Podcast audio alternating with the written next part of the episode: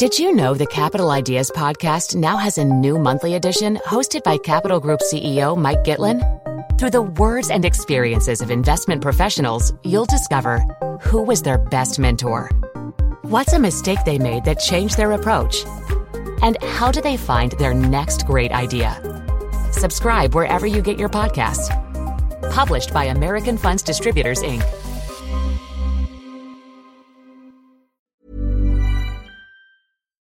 Welcome to the Financial Times Big Read, a weekly podcast featuring the best of our long form reporting from around the world. I'm Harry Robertson from the Opinion and Analysis Desk. Western governments have a new source of nightmares coming from China. The state has decreed that new technologies developed by the private sector must be shared with the military. And while the US is also developing a new generation of weapons using robotics and artificial intelligence, Washington fears Beijing is gaining an advantage in a new arms race, say Kathrin Hille and Richard Waters. This report is narrated by Kathrin. The two men posing for photos in a Nanjing conference room could not have more different backgrounds. On one side was Mao Yongqing, head of the 28th Research Institute of China Electronics Technology Group. CETC, which develops electronic warfare technology for the People's Liberation Army.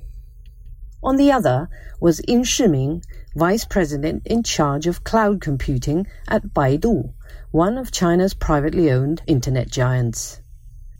Mr. Mao is one of a small group of state cadres entrusted by China's leader Xi Jinping with pushing the military into the era of artificial intelligence.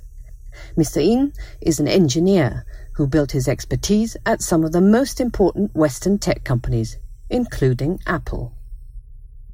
But at the ceremony earlier this year, they smiled and lifted a red silk scarf to unveil a bronze plaque that declared CETC and Baidu to be partners in a, quote, joint lab for intelligent command and control technology, the facilities that are used to direct military operations.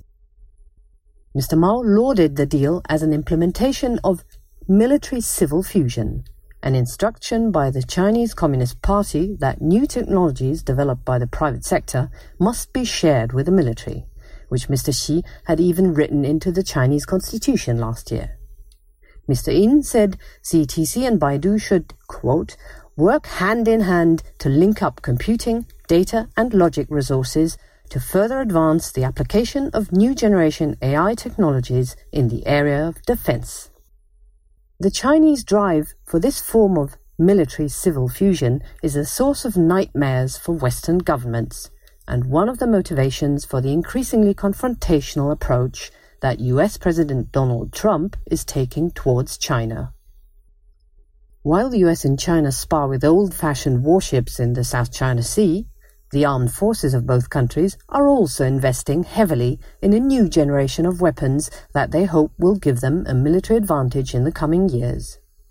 Many of the systems they are working on, including various forms of semi-autonomous weapons, aim to take advantage of recent advances in robotics, quantum computing, and AI. The fear in Washington is that the close collaboration between China's private sector and the PLA including allegedly underhand efforts by the state to get hold of new US technologies, is helping give Beijing an advantage in this incipient arms race.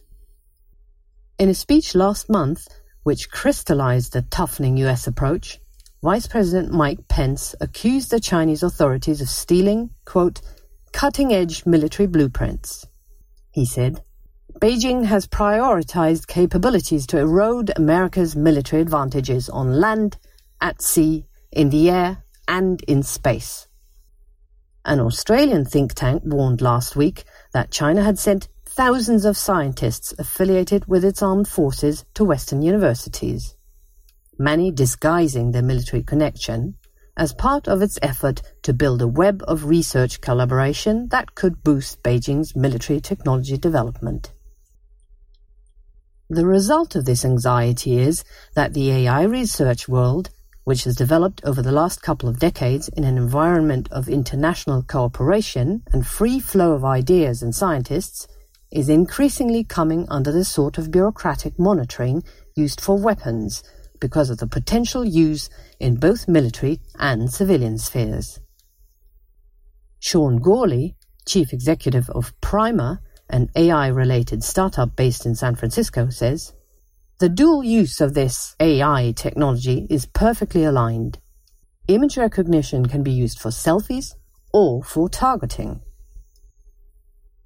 The Trump administration is actively seeking policy tools that would allow it to monitor and control the flow of potentially dual use technologies out of the US.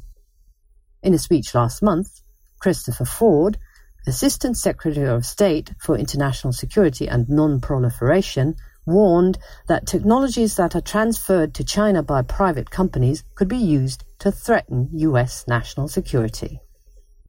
He said, based on the explicit premises of the Chinese Communist Party's military civil fusion strategy, if any given technology is in any way accessible to China, and officials there believe it can be of any use to the country's military, one can be quite sure that the technology will be made available for those purposes.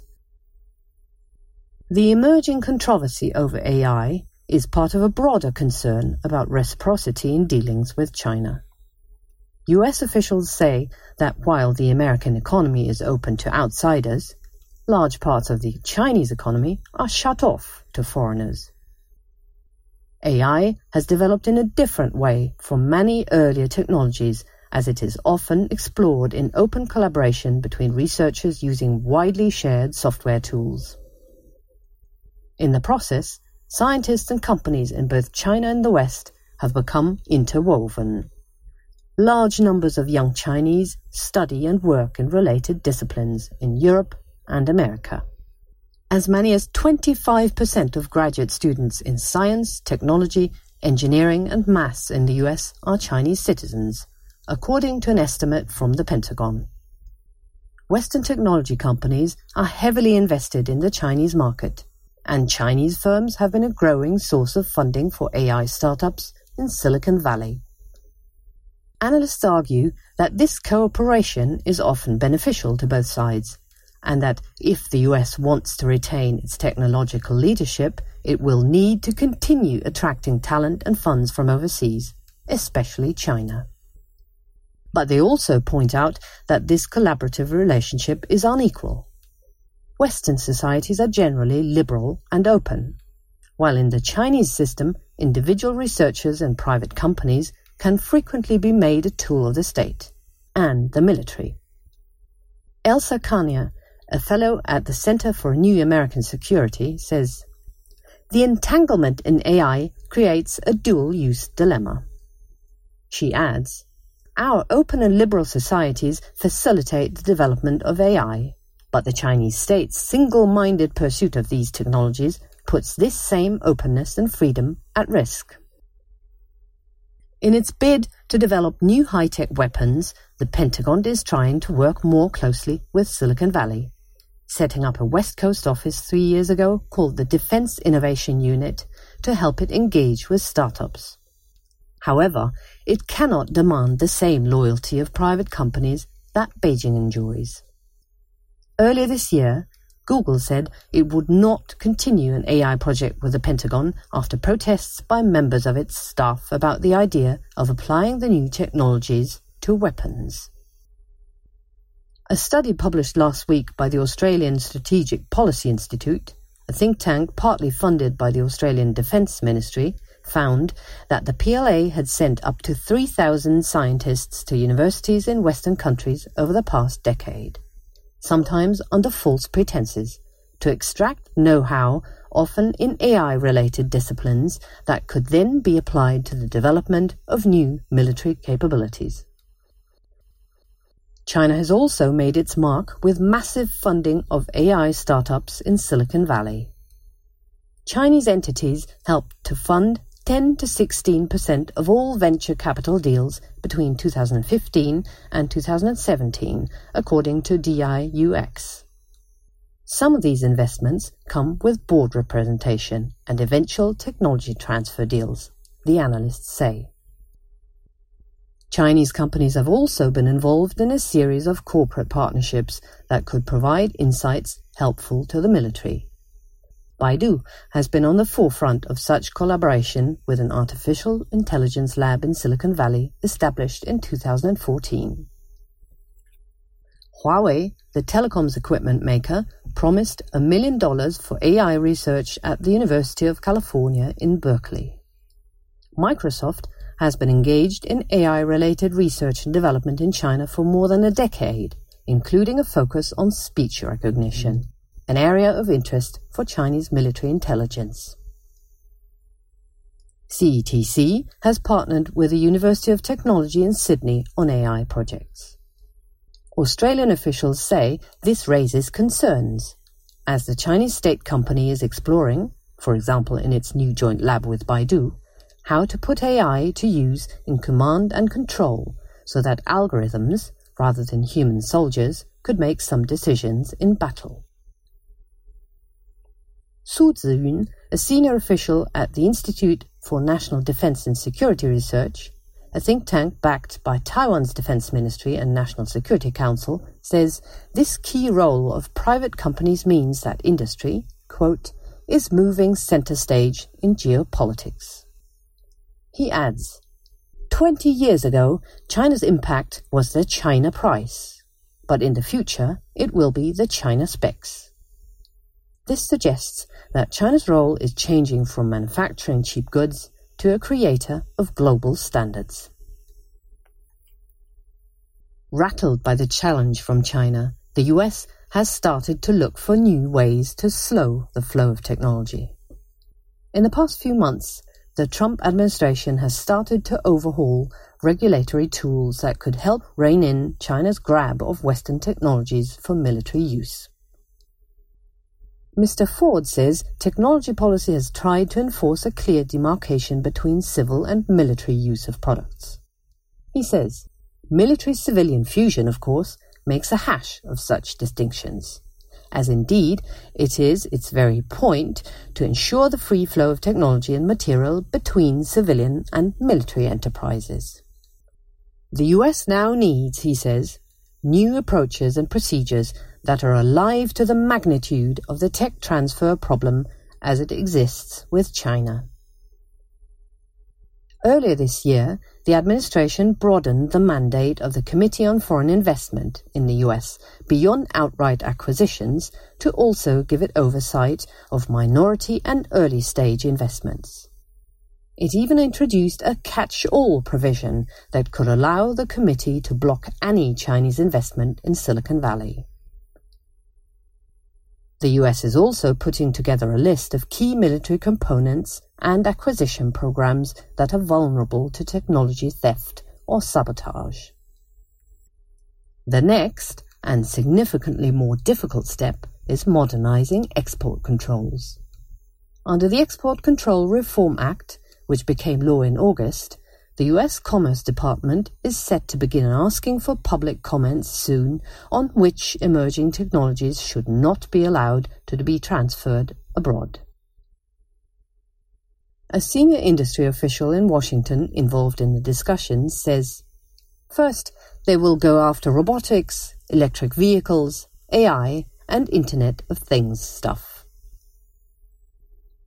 But industry experts say the administration's target of having a list by the end of the year is far too ambitious. The industry expert says they really don't know what emerging technologies to go after and how. The task is slightly easier for so-called foundational technologies, more mature ones with a key role in national security, which the administration plans to tackle next year. A US diplomat says, if you really want to slow China down in its push for dual-use technology, the key is not export controls on AI itself. It's the precision tool makers for semiconductors. That's the choke point. Observers believe Washington could opt for limiting export of machinery used for spotting faults in wafer manufacturing, high-end equipment made by US companies, Applied Materials and Lam. For that approach to work, however, Washington would need to consult with governments in Japan and some European countries that also have companies making such machinery. Diplomats see this as a big challenge, as long as Mr. Trump has so many disagreements over trade with countries other than China. Mr. Gourley, whose company is backed by In-Q-Tel, a venture capital group linked to the CIA, says that for AI companies, the easiest part of the technology for the US government to limit exports would be hardware, especially chips that were, quote, optimized for particular jobs. However, the hardest area would be the algorithms that are at the heart of machine learning. He says export controls that apply to software have not, quote, traditionally been applied outside of cryptography software and weapons design software. It might be possible, he adds, to expand this to include AI libraries, though because of the generality of AI algorithms, it may be hard to draw a line between military and non-military applications. Thank you for listening. If you've enjoyed this Big Read podcast, you can subscribe on all the usual channels. If you're not already an FT subscriber, visit ft.com forward slash offers for our latest subscription offers. This episode was produced by Harry Robertson.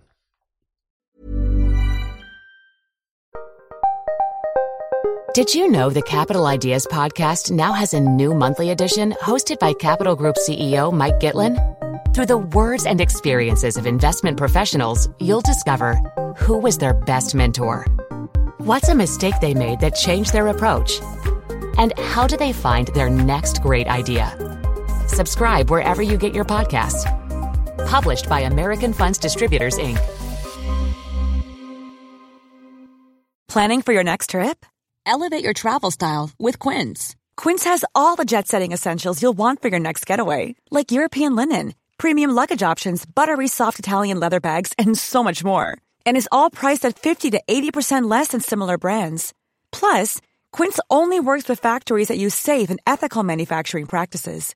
Pack your bags with high-quality essentials you'll be wearing for vacations to come with Quince. Go to quince.com slash pack for free shipping and 365-day returns.